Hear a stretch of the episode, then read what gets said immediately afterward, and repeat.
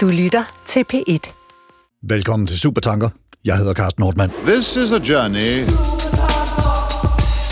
A journey which along the way will bring to you new color, new dimension, new value.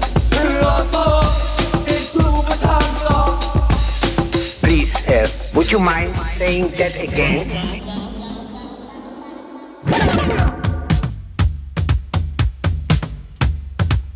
Verden er at leve. Klimasituationen bliver værre og værre hver dag. Demokrati, frihed og selvstændig tænkning dør i det gennenovervågede, algoritmestyrede AI-samfund, som er ejet af færre og færre enkeltindivider. Den økonomiske ulighed vokser. Cybersikkerhed findes nærmest ikke længere. Desperate flygtninge drukner i forsøget på at finde et bedre liv. Der er krig, luften jeg indånder er giftig, og jeg kan ikke orientere mig i, hvad jeg selv ønsker. Men der sker også gode ting. Reasons to be cheerful. Part 3. Be ready for instant action. Prepared for anything and everything. Kig dig omkring i medierne, sociale såvel som traditionelle, og du vil lynhurtigt få indtryk af, at vores verden og menneskeheden har direkte styring mod helvede, ragnarok, undergang, hvad vi end vælger at kalde det. Der bliver talt rigtig meget om klimakatastrofe, kunstig intelligens, atomkrig, flygtningestrømme, fattigdom og vold. Og ja, der er de problemer, der er de udfordringer, og vi er nødt til at gøre noget ved dem. Men vi kan også godt blive ramt af ren opgivenhed, af sådan en, det er for sent, løbet er kørt, vi malede os selv op i et hjørne, de onde vandt, verden går under lige om lidt. Men nej, det skal blive løgnskatte. For vi har et liv og en verden, vi gerne vil bevare. Og hvis man retter blikket en lille smule væk fra de algoritmestyrede, klikdoserede, salgstalsindrettede nyhedshistorier, hvor alt ser sort ud, så pipler der faktisk gode fortællinger og positive udviklinger frem flere steder. Og rundt om i verden er flere og flere begyndt at få sortsynsfatig, og samtidig en lyst til, for ikke at sige et behov for at sige, at der er håb. Håb og handling, og fremtiden er der også i morgen. Der er masser af ting at glæde sig over, så lad os starte der, i stedet for at sætte os ind i vores hjørne og give op.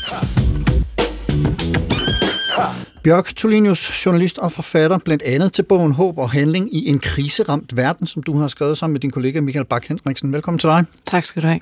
Og Håb og Handling, det er faktisk en slags øh, bind 2 øh, i forhold til en bog, som vi skrev for nogle år siden. Men vil du ikke øh, fortælle kort om, om de her to bøger, og hvorfor I har skrevet dem, og hvorfor det gav mening at lave en to? Jo. Den første kaldte vi Mellem frygt og håb, og øh, den er jo skrevet før corona, før øh, krigen i Ukraine, og før man ligesom siger, at nu er det helt galt med, med klimakrisen. Det var det også dengang, men nu er det, sådan Nu er det endnu, endnu mere, mere helt nu er det endnu mere helt galt, ja. ja. Øh, jeg var altid min søns øh, dimission på gymnasiet, og der starter rektor jo også med at holde den her dimissionstale og sige, I startede under corona, I sad derhjemme ved skærmene, siden har vi fået eskalerende klimakrise, og vi har den her krig i Ukraine. Så det er den fortælling, vi ligesom lever i i dag. Og der var også brug for håb, da vi skrev den første bog, men i dag er det ikke blevet mindre presserende at tale det her håb op, fordi som du også præsenterede i den her indledning, så kan man lidt få det her overload af krise. Så vi har brug for at pege på håb og også handling. Vi havde ikke så meget handlingsperspektivet med i den første bog, og hvis man tænker handling, så er det heller ikke gå ud og gøre sådan og sådan, men det er mere sådan et mindset. Hvordan er det, vi kan tænke om det her, så vi netop ikke bare lægger os hen i afmagt og tænker, at det hele er forfærdeligt. Og netop den her, hvordan er det, vi kan tænke om det her, er jo faktisk en ret væsentlig parameter for, for de bøger, I har skrevet, fordi det er jo ikke jer, der har sat jer ned og sagt, nu skal I høre, hvordan man gør. Kan du ikke lige bare kort fortælle, hvordan de er bygget op? Jo. Øh, Michael Bak Henriksen er litterat af baggrund, så han har interviewet en række forfattere, som han har haft lyst til at tale med og høre, hvor ser I de største udfordringer i dag? Hvor ser I så håb? Og kunne man pege på noget handling i forhold til det her håb? Jeg har talt med filosofer, jeg har læst filosofi, inden jeg blev journalist, så jeg har så talt med filosofer, sociologer, det vi kunne kalde tænkere rundt om i Europa, øh, for at høre, hvor ser de udfordringer, hvor ser de handlinger og håb. Og, og netop apropos øh, filosofer, så i jeres seneste bog, altså den, der hedder Håb og Handling i en kriseramt verden, der kan man blandt andet læse en samtale, som du har haft med den norske filosof Arne Johan Vettlesen. Og øh, vanen tro, så, så øh, hiver vi lige et citat ind fra en filosof her, og, og Arne Johan Vetlesen, han skriver, For jeg oplever, at der er både en ung og en ældre generation, som er meget optaget af at gøre noget anderledes. Deri ligger mit håb. Men problemet er mellemgenerationen af folk mellem 40 og 60 år, som er den gruppe, der gør karriere og reproducerer mange af de negative træk ved samfundet. Der er på den måde vældig stærke kræfter, som ønsker at fortsætte af samme ødelæggende kurs som før. Det er jo krasse sager, og man må sige 40-60 år, det er også tre øh, her i, i udsendelsen i dag. Og ham selv. Og ham selv. Men vil du ikke lige, lige sige kort øh, lidt om, om, om, om Vettelsen, altså hvad han er for Jo. en, en fyr, og hvad det er, der får ham til at sige og skrive det, han gør her? Altså, Vettelsen er jo forældre, ligesom mange af os, ikke? Og lige pludselig er der jo nogle børn, der spørger ham, sig mig, hvad, hvad gør vi egentlig? Og hvad har du selv gjort? Hvad er din aktie i det her? Og det er jo et kritisk spørgsmål at få, og han tænker, ja, hvad har jeg egentlig gjort? Og Vettelsen er filosof, han er født i 1960, og han har været meget optaget af menneskelig ondskab. Menneskelig ondskab over for et menneske mod et andet menneske. Og det var især holocaust, der sådan stod som det her, hvordan kunne det overhovedet ske? Moderniteten, der jo er kommet med frihed og lighed og alt muligt, mange gode ting, så sker holocaust som ja. Det her modernitetens nulpunkt. Ikke? Totale sammenbrud. Ja, og så siger han, hvad, hvad er den her menneskelige ondskab for noget? Han kommer så ned, han øh, øh, studerer hos Habermas, og der er jo også meget optaget af holocaust som det her nulpunkt. Øhm, og den her ondskab, menneskelige ondskab, begynder han så pludselig at tænke, hov, måske er det ikke bare menneskelig ondskab over for et andet menneske. Måske kan man også tænke ondskab på den måde, vi har øh, forvaltet vores natur på. At vi selv er kommet til at fylde for meget som mennesker. I alle mulige henseender. Ja, ja. så vi har kun fået os selv og vores egen blomstring som, som fokuspunkt. Og Ja. der trækker han nogle tråde tilbage til Kant øh, og siger, at den her frihedstanke, der kom ved, at vi skulle bruge vores fornuft, så kunne vi myndiggøre os selv. Det var menneskets frihed. Man kunne bruge fornuften til det. Ikke? Ja. At den har måske taget overhånd. Vi har glemt, og der bruger han helt til at komme med nogle pointer. Det er en filosof, der cirka kommer senere ja. end, end Kant som siger, at der er også nogle emotioner. Mennesket er også følelser. Mennesket er ikke kun fornuft, og mennesket er frem for alt relationelt. Vi er afhængige af hinanden, og vi er i gensidig vekselvirkning med både hinanden og med samfundet. Så der er ikke bare det her isolerede individ. Men Vettelsen tror, at det er den her tænkning for Kant, vi måske har dyrket lidt rovdrift på, så vi tror, at vi er det vigtigste i universet. Vi er simpelthen blevet for, for, for autonome, Ja, som uh, det Præcis. taler om. Ja. ja, så den frihed er kommet med en pris, og der vil han sige, at det er naturen, der har betalt den pris. Yes. Christian Let, forfatter, musiker, radio, podcast, producer, journalist, debattør, alle mulige mange øh, gode titler kan vi knytte til dig. Velkommen til. Tak for det. Du har også skrevet en ny bog, og den hedder Fremtiden er der også i morgen. Man Yes. aner et tema, og den er skrevet til børn. Øh, I modsætning til den bog, du skrev for en 4-5 år siden, tror jeg, som hedder Håb, som er øh, i mine øjne lidt den samme bog, bare til voksne. Men, men hvorfor var det vigtigt for dig at skrive en bog og henvende dig til børn? Jamen, det var egentlig, fordi jeg var ude og holde foredrag med den, der hedder Håb. Håb, et forsvar for fremtiden, som er sådan en... Øh, øh, både sådan lidt en status over, hvor vi er, og så også baseret på interviews med øh, ja, både klimaforskere, planetologer, men også religionshistorikere og statistikere og sådan noget. En, et forsøg på at finde ud af, hvordan det kan være, at vi tror i vores del af verden, at vi lever i den sidste tid. Og der mener jeg generelt set, det, det er sådan en tanke, vi har haft i hvert fald i 1500 år. Så, altså, at vi lige nu lever i en tid, hvor verden er ved at gå under. Øh, men- og den, så den er sådan meget analytisk og, og, og forsøger lidt at hacke min egen hjerne, og det vil sige også læserens hjerne. Øhm, og så når jeg var ude og holde foredrag med den, så talte jeg, var, altså, var det ret vildt, at når jeg talte til den ældre generation, så øh, var det som om, de, de vidste godt meget af det her. De har været igennem en masse kriser. Jo længere du har levet, jo flere store øh, eksistentielle, altafgørende kriser har du set komme og gå, og blive, enten blive løst, eller fortage sig, eller øh, ende i tragedier osv. Min egen generation, det var som om, at de reagerede ligesom jeg gjorde sådan lidt, wow, man kan tænke på verden på en anden måde. Men de unge, det var simpelthen som at gå ud i en ørken med en øh, vandspuler. Altså det var sådan en, det var nogle mennesker, som, som altså der var, der var mange, der kom op til mig bagefter, de udtrykte ikke, gud hvor er det spændende, de udtrykte altså sådan en, øh, et, en, en virkelig øh, mangel på overhovedet at ture tro på, at der var en fremtid for dem.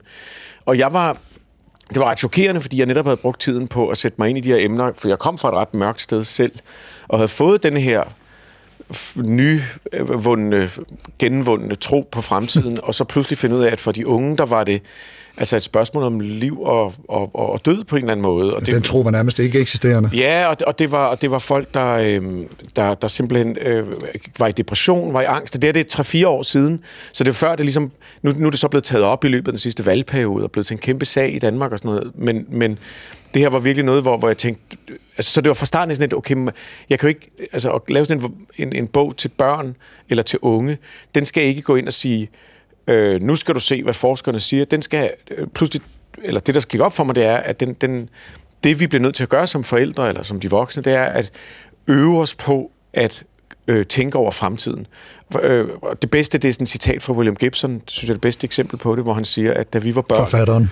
Forfatteren William Gibson, science fiction forfatteren, science fiction forfatteren, som, som siger, øh, da vi var børn, der, der, der talte vi altid om det 21. Om, om det 21. århundrede. Det kan man godt huske, 21st century, det, det lød bare sejt. Og så man siger, der er ingen, der taler om det 22. århundrede i dag. Og, og det, det, det tror jeg er noget, der rammer den næste generation ret hæftigt, at når de kigger til os, så fordi vi selv er bange, og fordi vi selv ikke ved, hvad vi skal sige, og fordi vi selv går rundt med alle de her moralske, skyldmæssige narrativer, som også var lidt det, vi var inde på lige før, så øh, lader vi bare være med at tale om det. Og det vil sige, at for den næste generation, er, at vi sætter os ikke ned og siger, forestil dig, hvor vildt det kan blive, eller ved du, at en dag kan det være, at vi, eller hvad nu, hvis vi i fremtiden, simpelthen sådan nogle helt banale, altså det er sådan en muskel, vi simpelthen ikke bruger. Øh, og, og, og for os er det en måde at kompartmentalisere vores egen angst på. For børnene er det simpelthen at fratage dem en, et, et perspektiv. De ser ud i et mørke, de ser ud i en fremtid, man ikke tør at sætte navn på. Så hele ideen med den her bog til unge var, var simpelthen ikke at lave en analyse, men, at, men, men der er kapitler om science fiction, der er kapitler om menneskehedens historie, der er kapitler om selvfølgelig om klima, der er kapitler om opfindelser, der er i gang, folk, der ændrer verden. Simpelthen en måde at prøve at, at kultivere den der fremtidslyst på, faktisk. Det lyder lidt som om, at, at, at de øh, unge mennesker, eller børn, eller hvilken alder de nu havde, som, som henvendte sig til dig i forbindelse med de foredrag der, faktisk oplevede en form for lettelse. Ja, altså du kan jo sige, at, og det er meget vigtigt at sige, fordi folk bliver altid så, folk har virkelig mange følelser på spil i de her diskussioner, og de bliver meget vrede. Det er meget vigtigt at sige, at vi er meget forskellige. Der er nogle mennesker, som tager alle alarm øh, meddelserne og, og kriseoverskrifterne, og så kan de omsætte det til, til benzin, altså, og så bliver de aktivister, og så går de ud på gaden, og så, og så der er nogen, der kan omdanne det til noget positivt. Det er jo tydeligvis ikke dem, vi taler til i det her program, hvor vi taler om ikke at blive, som du siger, mest helt flad eller kørt over. Det, det er den anden del af det. Der er altså dem, der bliver ramt af depression, dem, der bliver angste og apatiske og slået ud. Så det vil sige, Øh, det, det er til dem, at jeg, jeg har forsøgt at sige, men hvordan, hvordan søren formulerer man en forestilling om fremtiden, uden at lukke øjnene for de udfordringer, der selvfølgelig er, men, men hvor vi samtidig siger, jamen selvfølgelig nytter det, altså hvor selvfølgelig nytter det at være menneske, at være til stede, at fortsætte det her liv. Ikke? Bjørk? Jamen, jeg vil bare supplere med at sige, at så anlægget i de to bøger, vi snakker om i dag, er jo faktisk det samme, ikke? Mm. Og er, udspringer jo af, at der netop er den her længsel, så kan den give sig udtryk i, at enten man simpelthen lægger sig hen på sofaen og ikke magter mere, fordi man ikke rigtig kan se det her håb. Men der er jo en længsel efter egentlig at kunne tro på et eller andet. Og det er jo det, begge de her bøger egentlig gerne vil give og vil, vil adressere. Og det er jo faktisk et perfekt oplæg til ham, vi skal møde her.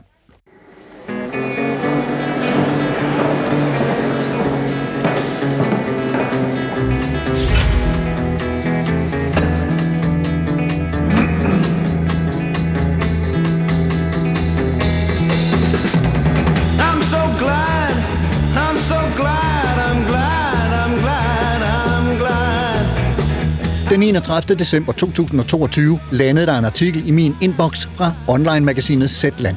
En artikel med titlen Hallo, her er 57 fantastiske ting, der også skete i 2022. Og den åbnede sådan her, jeg citerer.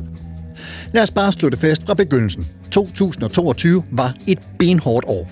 Kriserne ramlede ned over kloden en efter en. Krigen i Ukraine, energikrisen, klimakrisens hedebølger, inflationens tilbagevendte spøgelse, der hjemsøgte vores økonomi. Forskere begyndte at tale om polykrisen, en perfekt storm af adskillige kriser, der ramte os samtidig og forstærkede hinanden. Ja, 2022 var et benhårdt år. Den 8. maj gjorde de det igen. Der var overskriften. Her er 20 måder, verden er blevet lidt bedre på de seneste måneder, og som de fleste af os har misset. Begge artikler, og det er muligt, jeg har overset nogen mellem de to, trækker på nyhedsbrevet hashtag Actual News, som er etableret af Dennis Revin. Jeg er kunsthistoriker og fremtidsforsker og uafhængig journalist og kritisk optimist. Det startede med, at jeg faldt over øh, et citat af Martin Luther King øh, for en del år øh, tilbage, øh, hvor han sagde, uh, Those who love peace must learn to organize as effectively as those who love war. Og det gjorde kæmpe, kæmpe indtryk på mig, det her citat. Øh, fordi jeg føler, at vi lever nu, og dengang, det her det var i 2014 eller sådan noget, øh, allerede dengang, der føler jeg ligesom, at vi lever i en, en slags teknologisk realisering af den her vision. Øh, fordi vi er de første mennesker i menneskets historie, der har adgang til så billige og effektive kommunikationsformer, at vi kan organisere os i hidtil uset skala og skabe præcis de positive forandringer i verden, som vi gerne vil se. Og det tror jeg virkelig, virkelig på. Uh, men for at kunne organisere sig på den måde, så kræver det, at man tror på det. Uh, at man tror på, at det nytter noget som helst at prøve. Og det indså jeg, at det eksisterende medielandskab ligesom ikke rigtig bidrager til, fordi nyhederne i bund og grund ikke er designet til at formidle fremskridt. Øhm, de øhm, mere eller mindre bare bidrager eller hvad hedder det, bekræfter os i dagligt, at verden er præcis lige så træls og nederen, som vi husker den fra i går, vil jeg våge at påstå, øh, hvilket ikke stimulerer forestillingsevnen om, hvordan det ligesom kan blive. Øh, så det tænker jeg, at det kunne være interessant at fokusere på nyheder, der per definition endda er nyhedsværdige, fordi det her det er kun nyheder, der aldrig nogensinde er sket før. Deraf actual news. Øhm, for jeg tror, når man ligesom stiller skarp på de her ting, der faktisk aldrig nogensinde er sket før, og prøver at fokusere på dem, så indser man, at vi lever i den her tid, hvor science fiction ugentligt forvandles til science fact, og hvor vi mennesker bliver i stand til at udrette ting, der historisk set har været totalt uden for rækkevidde. Ting, der var uden for rækkevidde for fem år siden, eller ti år siden bare. Altså sådan, det er så hurtigt, det går. Og det synes jeg er virkelig meget, altså det giver mig rigtig meget håb på fremtidens vegne, og det er det håb, jeg prøver at dele. Øh, det bunder ligesom i kritisk optimisme og, og radikal innovation og klimafremskridt. Øh, jeg kalder det formidling af menneskehedens fremskridt. Og Dennis Revin og hans Actual News er ikke de eneste, der har fået sortsynskvalme. Mange har hørt om svenske Hans Rosling, og udover Christian Let kommer vi også til at høre om andre og flere om lidt, og der er flere tiltag rundt omkring, som arbejder på at minde os om de positive udviklinger i forlængelse af pandemien, tror jeg, der begyndte det virkelig at, at, at tage om sig, fordi rigtig mange medier begyndte øh, at inkludere små afsnit med noget, eller hey, øh, der er også lige den her håndfuld nyheder, som ikke decideret stinker, simpelthen fordi det blev nok lidt kritisk at prøve at opretholde den kollektive moral i verden. Og jeg tror, det er ved at gå op for folk, øh, at nyhedsformidlingen, som vi kender den, er præcis lige så ubæredygtig som alt muligt andet, vi tænker er ubæredygtigt øh, for tiden. Så der er en generel bevægelse for folk, hvor folk øh, søger mod det bæredygtige. Øh, og øh, fordi, fordi man også har indset, at vi har studier, der, der virkelig entydigt øh, konkluderer, at nyhedsformidling, som vi kender den, øh, bidrager til mental mistrivsel i verden. Hvis der er gode nyheder i nyhederne, så er det noget, der kommer til sidst efter de rigtige nyheder, de vigtige nyheder, øh, om, om, om du ved, øh, folk, der dør, folk, der lyver, og ting, der går i stykker. Det er de vigtige, rigtige nyheder. Og så kommer der de gode nyheder. Så det er sådan lidt, jeg har egentlig lidt sat mig for at prøve at være med til at rebrande gode nyheder. Fordi det gode nyheder skal ikke være en sådan lille plaster på såret. Det er ikke det, det handler om. Altså, vi skal gøre det, fordi vi mener det, fordi vi anerkender værdien af løsningerne på lige fod med vigtigheden af problemerne. Jeg ser i langt højere grad gode nyheder som en tsunami af mange begge små, der ugentligt forvandler science fiction til science fact, og som ubemærket rykker verden på måder, øhm, som, altså sådan, som hverken Christiansborg eller noget klimatopmøde nogensinde kan komme til. Det er ikke kun sådan en feel-good-ting, det her. Uh, det er vigtigt med optimisme og et håbefuldt uh, fremsyn. Men, men det her, det, det er også bare en stor chunk af verdensudviklingen, der bliver systematisk overset. Og det er vildt problematisk, synes jeg, fordi det lægger låg på vores forestillingsevne om, hvad vi egentlig kan tillade os at sigte efter. Dennis Revin fortæller om sin store følelse af forbindelse til historien, og ikke mindst historien om, hvor langt vi faktisk er kommet på den gode måde. Men det er ikke ens betydende med fornægtelse af de problemer, vi har i verden. Det er derfor, jeg kalder mig for kritisk optimist. Jeg er optimistisk, jeg prøver at være kritisk omkring den information, jeg ligesom, øh, øh, hvad hedder det, fordøjer.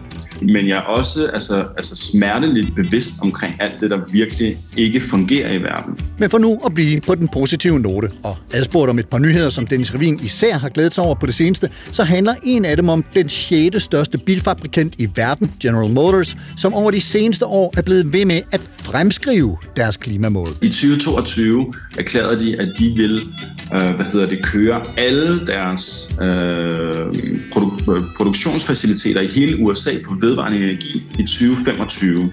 Det interessante er, at i 2021, året inden, der havde de sagt, at de ville gøre det i 2035, og i 2016 havde de sagt, at de ville gøre det samme i 2050. Så der er den her den her øh, udvikling, der sker, hvor det kommer nærmere, fordi teknologi og videnskab gør det muligt og profitabelt at gøre det her. Øhm, og, og der kunne jeg ramse ret mange forskellige eksempler op. Det her, det sker, øh, hvor man intensiverer sine ambitioner for, hvor hurtigt man kan komme i mål med forskellige klimaambitioner, hvilket er virkelig, virkelig øh, godt. Dennis Revin fortæller også om en natklub i Glasgow, som har installeret et anlæg, Bodyfit hedder det, der kan opsamle og lære de dansende besøgendes kropsvarme og konvertere den til energi, som kan bruges senere.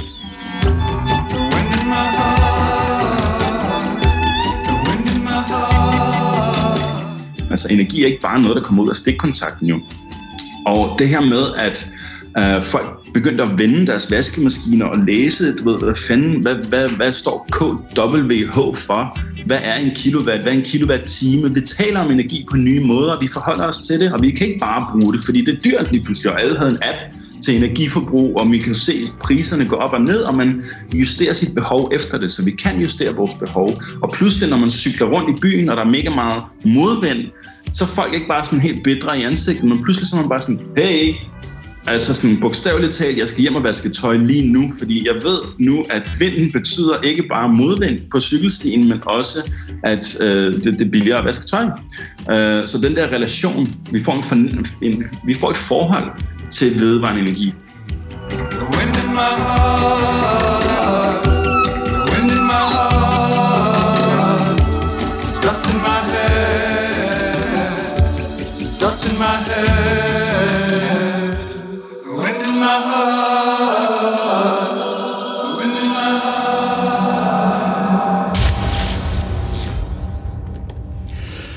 der sker masser af gode ting i verden. Der sker også mentalitetsændringer, som vi hørte Dennis Revin tale om her med modvind på cykelstierne, som bliver konverteret til øh, vasketøj-iver. Der sker ting, som peger fremad, men som vi altså skal øh, finde actual news og lignende tiltag for at blive klar over. Og hvis vores primære orientering er mod tv-nyheder, dagspresse og sociale medier, så kan sortsynet ret nemt komme til at tage over. Og der er jo altså også problemer, som vi skal løse, inden vi går sådan helt i, åh, nu går det fuldstændig øh, galt. Og Christian, hvad, hvad tænker du, hvordan gør vi det løser undskyld, verdens problemer, uden at blive alt for mistrøstige og sortsynede? for det der er der jo en risiko for. Jamen, jeg tror egentlig, at, at at øh, øh, som, som, som Dennis her siger under det utroligt godt musikbelagte indslag, vi lige hørte, øh, så, så, så øh, er, der, er der noget ved at holde fast i at, at prøve at minde sig selv om, at der sker en masse ting hele tiden, som er under radaren, som er uden for vores rækkevidde, som vi ikke rigtig har, fast i, har fat i. Og mens de narrativer, vi får fortalt, det er de store og de uhåndgribelige og de, de uoverskuelige. Så, så jeg, jeg tror egentlig, at meget af det her ligger i en grundlæggende, øh, hvad kan man sige, narrativ udfordring, som er at n- bare se den måde, vi taler om det på. Vi taler om det som håb og fremtid og mening med livet og alt muligt, som er meget, meget store, uoverskuelige emner. Øhm, øh, Bjørk fortalte tidligere om, at det, altså, om sådan den her nærmest moralske, etiske udfordring, der er ved at være menneske. Vi begynder at tale om godt og ondt. Og mens det alt sammen er fint, så øh, fjerner det lidt... Øh, der er nogle narrativer, vi rigtig godt kan lide. Det kan være, der sidder nogen derude og lytter på det her lige nu, som allerede er super provokeret over, at vi tør at tale om, at det går godt. Fordi de ved jo, det går dårligt. Fordi de kan lige... De, og de kan nævne fem historier off the top of their head med, med, med ting, som går af helvede til. Fordi vi elsker den fortælling, og det er en fortælling, vi faktisk i, i sådan en kognitiv dissonans... Øh, øh, hvad hedder det, mekanisme, simpelthen øh, øh, klinger, øh, klinger til mm. på, på, på en eller anden måde.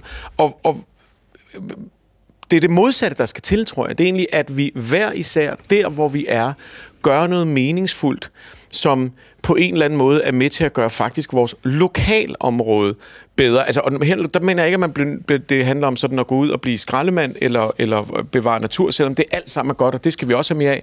Jeg taler om simpelthen at finde ud af ens nære relationer, finde ud af, hvad det er, der giver mening her, hvor man er. Fordi der er ingen af os, der kan sidde og løse det allerstørste, og jo mere vi prøver, jo sværere bliver det, og jo mere bliver vi faktisk bare slået ud og deprimeret.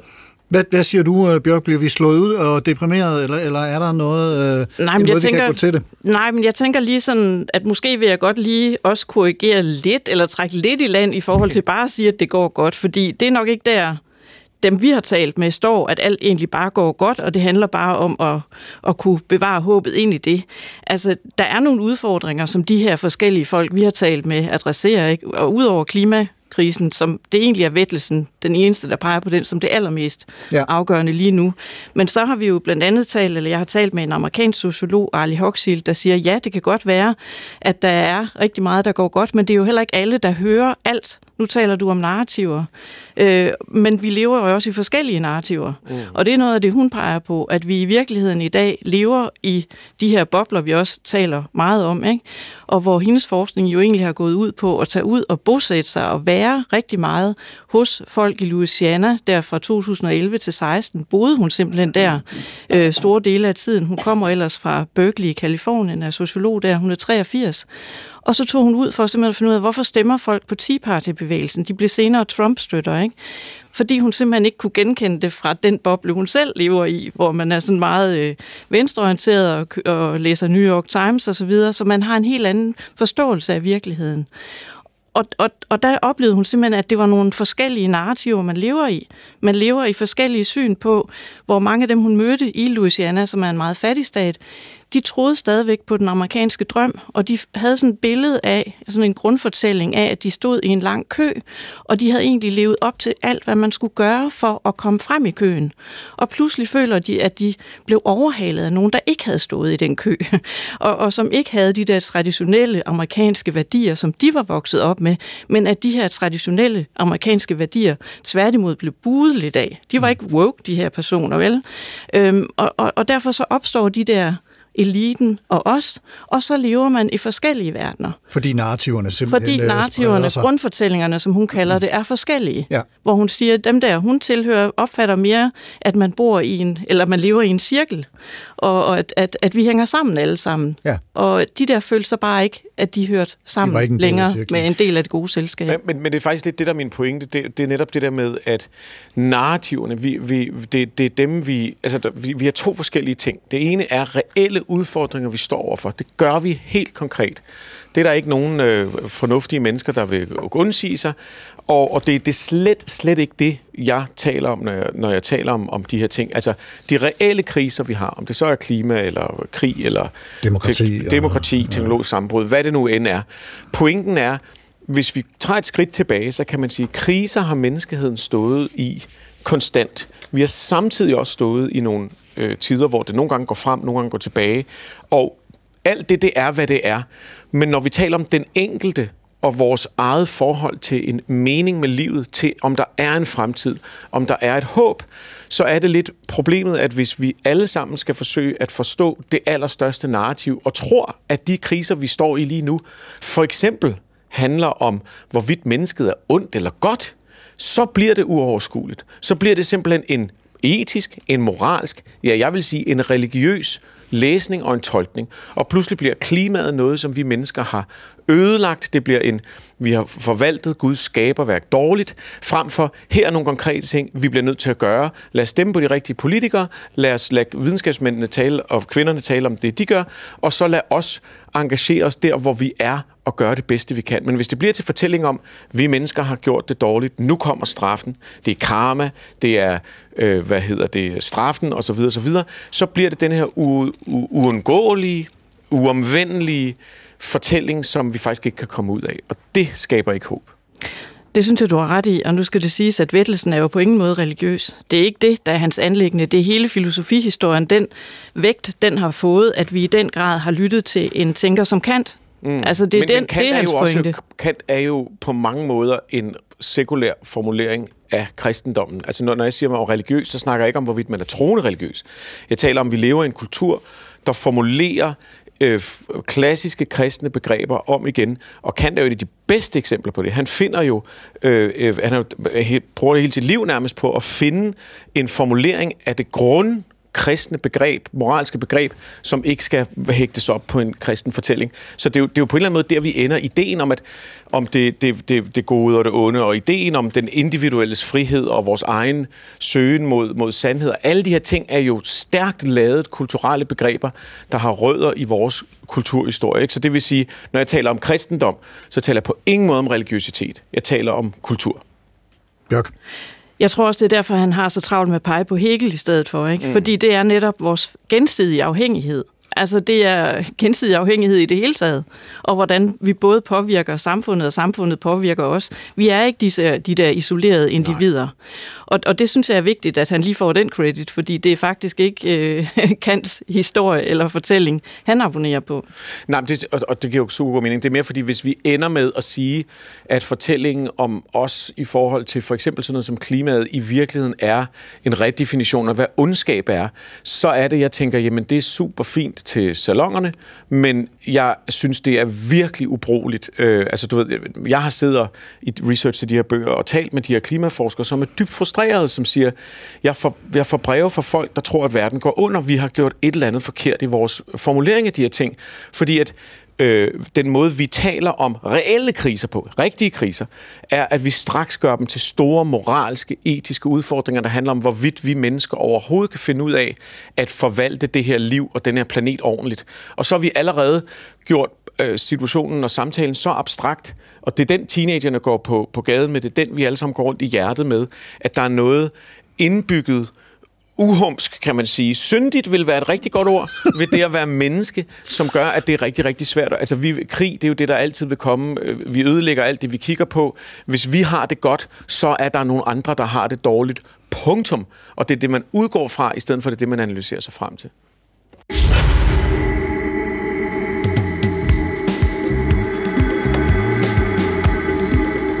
Den stora skillnaden, att flickorna går i skolan, att barnen vaccineras, att de flesta har elektricitet hemma, att människor är kapabla och är yrkesfolk runt omkring i världen. Det är viktigt att visa, men det händer så sakta så det kommer inte med nyheter. Men Rosling, kan man ikke argumentere for, at den övervägande overvejende negativ fokus, medierne har på historier, som, som du siger, er bare en lille del af helheden, at det er med til at sætte gang i en positiv udvikling, fordi politikere og NGO'er reagerer på de negative historier og siger, det her må vi forbedre. Men man kan inte använda sig av media om man ska förstå världen. Rigtig mange danskere har efterhånden set tv-klippet fra DR2's Deadline, hvor daværende vært Adam Holm taler med den svenske læge og statistiker Hans Rosling om verdens tilstand. Rosling er træt af at høre pressen i alle dens afskygninger male fanden på væggen, når det kommer til krig, fattigdom, sygdom, vaccination, skolegang i uland osv. osv. Og han har fundet ud af, at den skueliggør mediernes skævvridning af virkeligheden ved hjælp af forskellige partytricks. I Deadline-tilfældet en bunke æbler, som han flytter rundt på, i en anden video med forskellige slags juice, som hænder Bill Gates, hælder fra kande til kande, for at demonstrere diverse vacciners vej rundt i verden og frem til de børn, som er modtagerne. Rosling døde i 2017, men hans søn og svigerdatter fortsætter hans arbejde og udsendte i 2018 bogen Factfulness 10 grunde til, at vi misforstår verden og hvorfor den er bedre, end vi tror, som de alle tre er krediteret for. Samme år, 2018, lancerede sangeren og musikeren David Byrne, tidligere frontmand i orkestret Talking Heads, sit website reasonstobecheerful.world. I lang tid vågnede Byrne ofte med en fornemmelse af, at verden var på vej mod helvede. En oplevelse af at åbne avisen og tænke, åh nej, og så være deprimeret det meste af dagen. Og han fandt ud af, at lige meget om man stemte for eller imod Brexit på Trump eller Clinton, Macron eller Le Pen, så har rigtig mange mennesker det på præcis samme måde. Så som en form for terapi begyndte David Byrne at samle på nyheder, der minder ham om, at der faktisk sker ret mange skønne og positive ting rundt omkring. Dem har han sat sig for at dele, og han opfordrer alle, der har tilsvarende oplevelser, til at bidrage.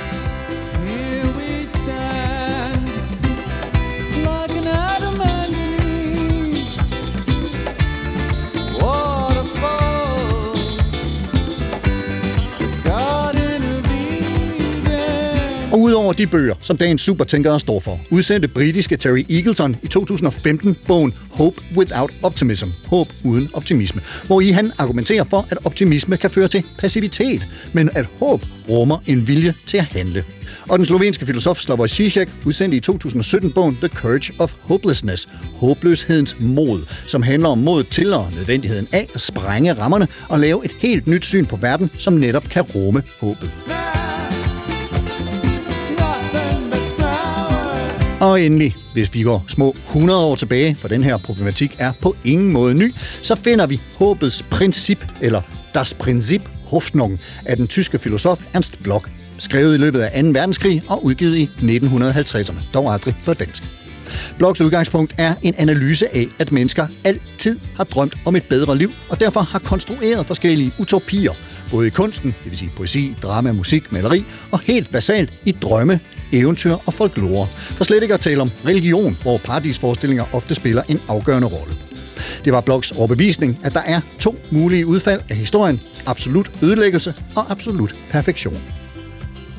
Ifølge Ernst Bloch var europæisk filosofi før Karl Marx primært optaget af at analysere og tolke den eksisterende verden, snarere end at stræbe efter en bedre verden. Han kritiserede Platons teori om, at al viden er anamnesis, det vil sige, at det handler om at genkalde sig noget, vi tidligere har glemt, kritiserede det for at være fortidsfixeret, og at det ovenikøbet var blevet en almindelig antagelse op gennem filosofihistorien. Selv filosofier, som var mere fremadrettede, duede ifølge Blok ikke, primært fordi deres fremtidsvisioner altid var for abstrakte og ikke havde nogen egentlig forståelse for ægte forandring og en ny fremtid. Bloch gik i den forbindelse i rette med ikke mindst filosofen Hegel og hans berømte citat om, at Minervas ule først spreder sine vinger og letter i skumringen. Den romerske gudinde for visdom, Minerva, var altid ledsaget af en ule, symbol på viden og indsigt. Og ifølge Hegel handler det altså om, at viden og filosofi altid først bliver flyvefærdig på bagkant af begivenhederne. Bloch argumenterer for, at enhver indsigelse mod håbet om en perfekt verden, baseret på videnskaben, er ugyldig. I stedet bør man, siger han, orientere sig mod kunsten og fantasien, som er der, hvor det sande håb og de sande visioner findes. Once there were parking lots, now it's a peaceful oasis. You got it, you got it. This was a Pizza Hut, now it's all covered with daisies. You got it, you got it. I miss the honky tonks, Dairy Queens, and Seven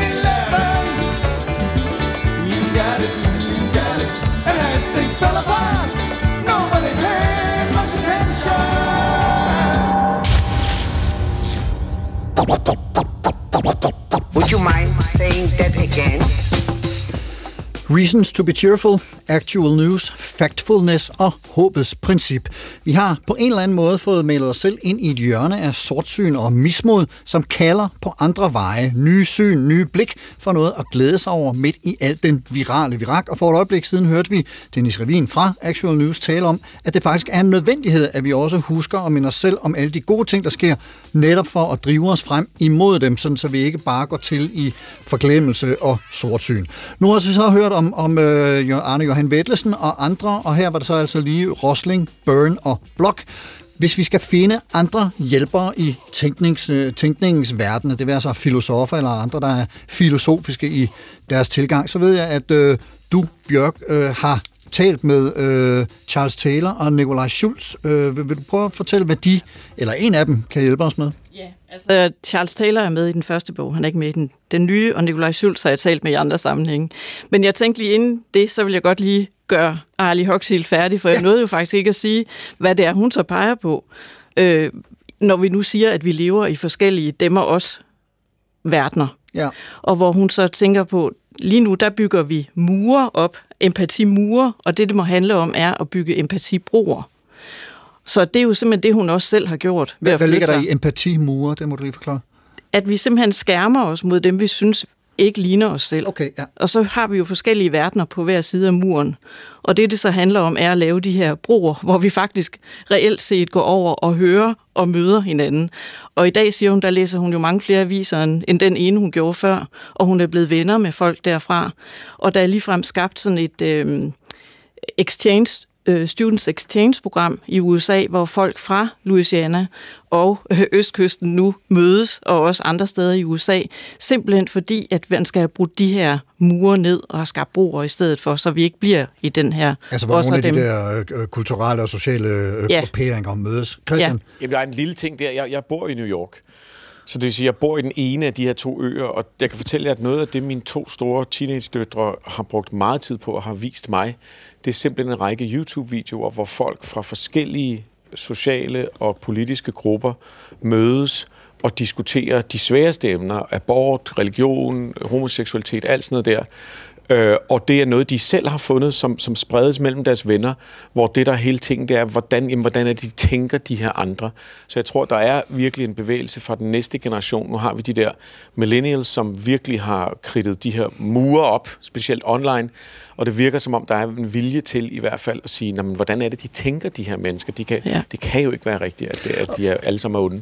Og, og Vettelsen fik jo også netop udpeget os 40-60-årige som øh, det, det egentlige problem. Ja. Bjørk, Ja, men det er netop også unge selv, der har lavet, taget initiativ til det her exchange-program.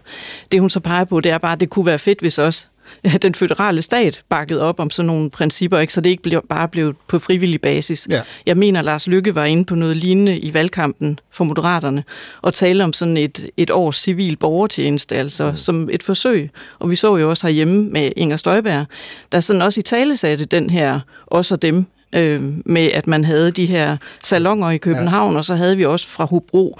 Og det er jo altså, det er jo en helt anden målestok, det Ali Hoxil har oplevet, men, men det er jo tendenser, der peger i samme retning, at mm. i stedet for at tegne de her fronter op, så burde vi måske mødes og finde ud af, at vi lever altså i den samme virkelighed. Ja, det ville sikkert være en god idé. Øh, Taylor og Schultz, lige Ja. hurtigt. hurtigt. Nu kommer der så, altså Taylor er religiøs, Taylor er katolik, han har også øh, været øh, med i det socialdemokratiske parti i Kanada. Han er 293 i dag, øh, men er sådan en grand old man inden for filosofien, og har skrevet et kæmpe værk om A Secular Age, som er den, vi lever i i dag, altså en sekulær verden, hvor det, at man engang troede på alt muligt, har man erstattet af, i dag er det mere almindeligt ikke at tro, og det er så det, han har undersøgt, hvorfor er vi gået fra det ene til det andet, og hvad betyder det? Og noget af det, han peger på, som man kan sige, Vettelsen på en måde også taler lidt om, det er det her med, at før havde vi måske mere sådan en, en kontakt med alt, man ikke lige kunne måle og veje og se og så videre. Det han kalder det transcendente.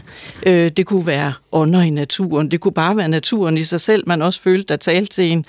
Og det har vi simpelthen lukket ned for. Han siger, at vi har fået den her eksklusive humanisme, hvor det er mennesket, vi hører og ser og skal se og skal høre. Øhm, og der siger han bare, at der kunne måske være noget i forhold til natursyn hos øh, oprindelige folkeslag, altså hvor man har en anden porøsitet i forhold til øh, naturen. Og samspillet der Ja, også dem. ja, og det er lidt af det naturen, samme, øh, hvad hedder han, øh, Vettelsen øh, taler om i forhold til, at han har en søn, der i dag går i skole, men da den her søn var tre år, der gik de tur i skoven, og hver gang den her søn så et træ, så sagde han hej til træet, han sagde hej til fuglen, han sagde hej til alting. Og så kom han i skole, og så går Vettelsen tur med ham igen i skoven og siger, nu, nu siger du jo ikke hej til træerne og til fuglene, du siger kun hej til menneskene. Og så siger den her dreng, jamen far, altså du er helt gal på den, ikke? Hvor han siger, der er, han, der er barnets naturlighed ligesom kommet ind i vores civilisering. Ja. Øh, og måske var der noget i den der umiddelbarhed, som vi kunne lære noget af i forhold til at forstå, og det er der, man så kan komme over til Schultz og sige, vi er alle sammen jordboere. Hvis vi lever på en jord, der har det svært, så er det måske værd at forstå, at, at det er der også andre væsener end mennesket, der har det svært i den jord. Og så kommer vi måske over i noget af det, Christian vil irritere os over, nemlig det moralske. Øh, men, men hvor nogle af de her vil sige, hvis ikke vi har følelser for naturen, hvis ikke vi, hvis ikke vi oparbejder empati for naturen, vi behøver ikke at føle os bedre end den, men hvis ikke vi føler, at vi har noget til fælles, Så at vi er gensidigt afhængige, så får vi ikke nogen handling. Jamen, øh, det, det, sy- jeg, det, det er jeg slet ikke irriteret over. Det synes jeg bare lyder super godt, og jeg er helt enig. Jeg, jeg tror, jeg har størst, allerstørst øh, sympati for animisterne, når det kommer til hele den måde at se verden på, hvor verden jo er et stort levende sted. Det er mere fordi, det jeg hører dig sige her, som er super konstruktivt og godt, det er jo i forhold til, hvordan man for eksempel får et natursyn, eller fordrer en eller anden form for sammenhæng med kloden og planeten og helheden. Men det er derfor, hvis vi skal adressere præcist, hvorfor går folk rundt og har det svært med håbet og troen på fremtiden. Det, det, det ser jeg som to forskellige ting. Som sagt, det ene er den konkrete ting, hvordan bygger vi en verden, vi gerne vil have. Den anden ting er, hvordan formulerer vi det, at der sidder folk og faktisk tror, at alle de udfordringer, vi står overfor, allerede er et regnstykke, der er færdigt. Altså, der allerede ser verden som, som altså, at ser det som en tragisk fortælling, ser, at de er fortabte, ser, at vi alle sammen er fortabte. Det er den eneste. Jeg plejer at sige, når jeg holder foredrag, at hvis man er til et middagsselskab og taler om dansk politik, lad os bare sige dansk politik, og der sidder en person og siger, jamen, øh, jeg tror sgu på det her nye projekt, det bliver spændende med den her regering over midten, og ved du hvad, de vil nok det bedste. Og så sidder der en ved siden af og siger, de er alle sammen løgnere, det hele er korrupt, det er et stort magtspil, og det er alt sammen snyd. Så inden i os er der noget, der siger, ham nummer to, han lyder som om, han ved, hvad han taler om. Han må have fat i et eller andet, fordi vi er simpelthen bias til, at mistro, mistillid, kynisme, det lyder som om, der er nogen, der har et røntgensyn, der gennemskuer tingene. Så før vi kommer til diskussionen om, hvordan, hvad for en filosofi og hvad for et menneskesyn vi så vil bygge op, som er en vanvittig spændende samtale, lave, lave et andet program om det, så vil jeg sige, så, bliver, så at mit store projekt er, at vi bliver klar over den, denne her forudindtagelse, vi har. At vi bliver klar over, hvor den kommer fra. Vores grundlæggende grundindstilling i vores samfund, at lige nu, lige nu, lever vi en tid, der er værre end nogensinde før, hvor vi er, at det er lige ved det hele går under, og hvor det, he, det, det hele er ved at, at falde på jorden. Og, og, og det i sig selv, det er bare der, jeg siger, der, der, der er... Øhm, Øhm, der er de store forklaringer, kan nogle gange, de skal, dem skal vi have, de kan nogle gange komme i vejen for det, der hedder, hov, hvad er det for nogle nyhedskilder, du kigger på? Hvordan er det, du engagerer dig i dit, dit, dit, dit daglige liv? Hvad er det for nogle fortællinger, du er formet af? Øh, og, og, og, og så, så det for mig at se, at det, der skal være masser af plads til det, men, men, men der er noget helt andet, vi godt kan tage fat i først, vil jeg sige. En kommentar til det, Bjørn? Nej, det var bare sådan lige, at det er jeg glad for, at du godt kunne se mm. noget i det her. Ikke? det, øh, det med jordbrugerne. Og det, jeg synes nemlig, det er en meget, meget fin måde at beskrive det på, det her fælles grundvilkår, vi har. Og hvis man kan begynde at tænke på den måde. Og så vil jeg bare sige helt kort, der er faktisk alle mulige kurser, også inden for kunstens verden, der lige nu prøver det her med, kom og vær med en dag, sæt jer ned, øh, prøv at være et dyr eller et træ, og det lyder fuldstændig langhåret. Men jeg prøvede at være en invasiv morhund her for nylig på Silkeborg Kunstbad. Det var, det var fantastisk, og nogle andre var vandet, og vandet, og en var vinden, og et egetræ og sådan noget, og så skulle vi have en diskussion. Der, der er en konserveringsbiolog, bare lige hurtigt, der hedder Chris D. Thomas, der har skrevet en fantastisk bog om det her, hvor han blandt andet taler om sådan noget som invasive arter, hvor hele hans ting er, jamen prøv at vi er alle sammen natur, det er alt Præcis. sammen natur, og selv i sådan noget som konserveringsbiologi, som han altså har brugt hele sit liv på, han er professor, så siger han, hvis vi ser det som invasive arter, mennesket mod naturen, mm. selv det naturen er noget, vi skal passe på, siger han, så ligger der en indbygget todelthed, som vi simpelthen er, er, er, er destruktiv, og i stedet for skal vi se på, nej, hvordan kan vi gøre det bedst i forhold til at være her, være glade, have et meningsfyldt øh, liv og en sameksistens med planeten. Ikke, hvordan kan vi for eksempel fjerne menneskerne, skrue ned for det, at vi har det godt, skrue ned, altså, og, og det, det kan godt være, at vi skal det, men jeg siger bare, hvis vi starter med den moralske øh, ting, som er, jo bedre vi har det, jo dårligere må naturen have det, så, vi faktisk, så bliver vi faktisk blinde for de konkrete ting, vi kan gøre. Og, og hans pointe er, at nogle gange kommer det faktisk i vejen for at redde dyrearter, der skal konserveres, fordi vi bliver ved med at se det som en stor, eventyrlig, moralsk fortælling, frem for noget konkret.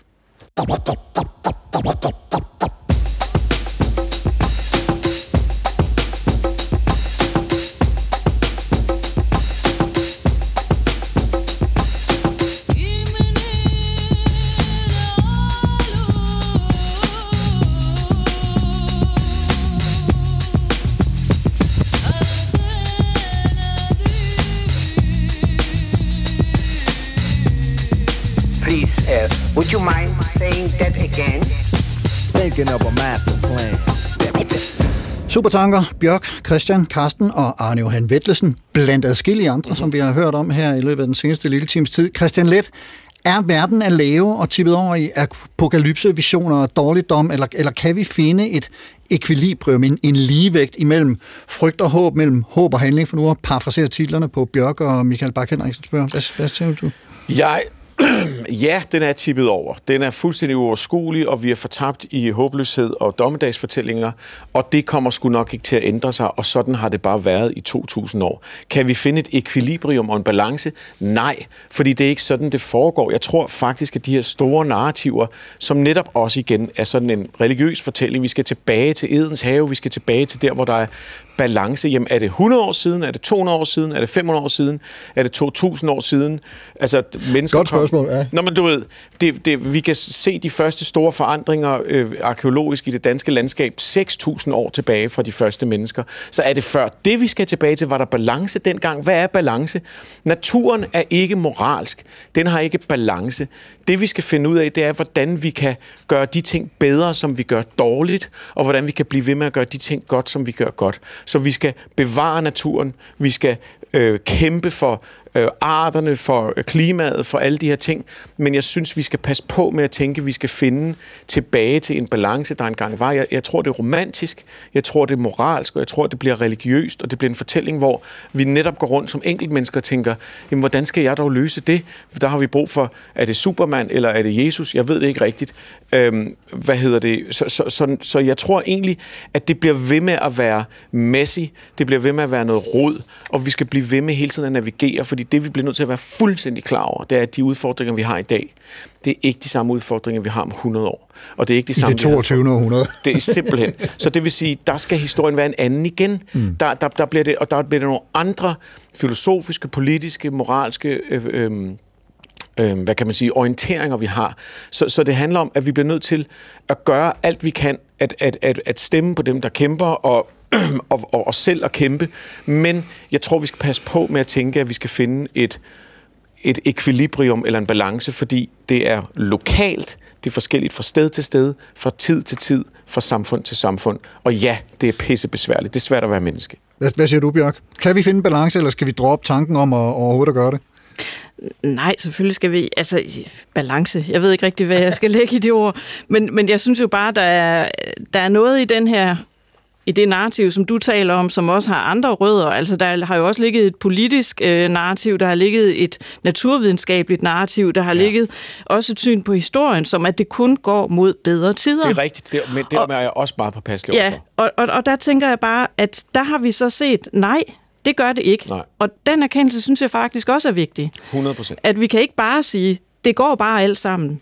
Fordi noget af det, der også ligger i krisebevidsthed, er jo også en bevidsthed om det, sådan så man kan handle. Og så der, der sker nogle forandringer. Altså i din bog, mange af de ting, du peger på, er jo netop også forbedringer, der er sket. Mm.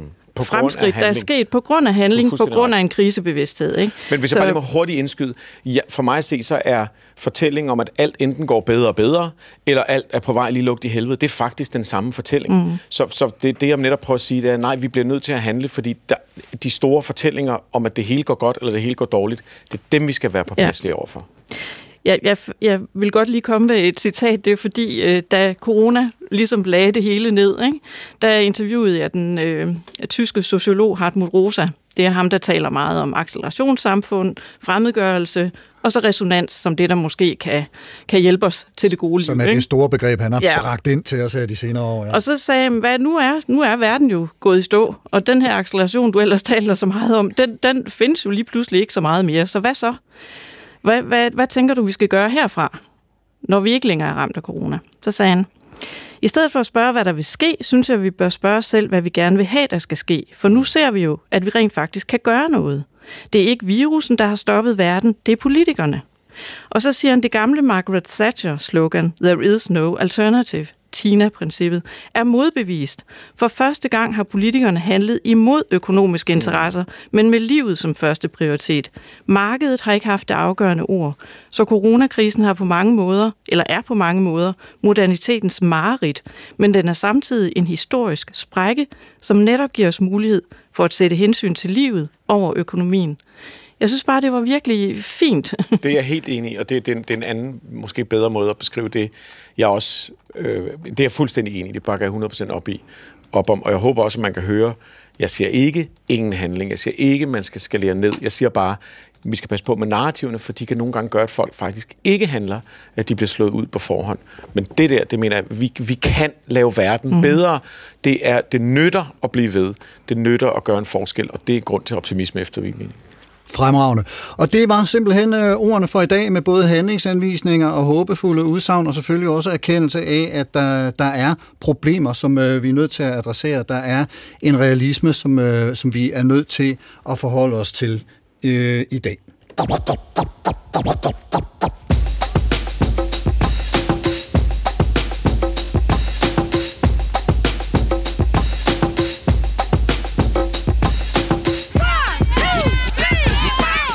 Bjørk Tolenius, journalist og forfatter, tusind tak, fordi du kom og foldede dine tanker om vores muligheder for at skabe en bedre fremtid øh, ud for os i dag. Tak skal du have. Tak.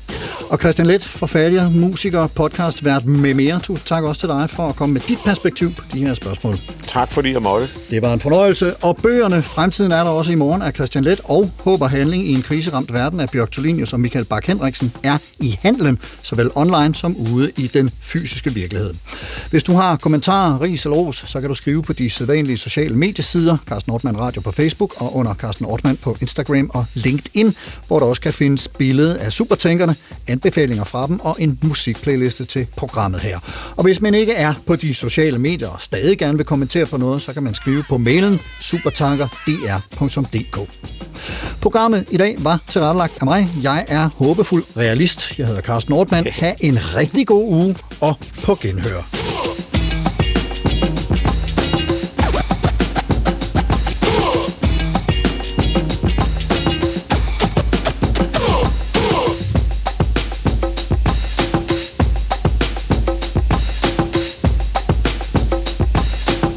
Thinking of a master plan.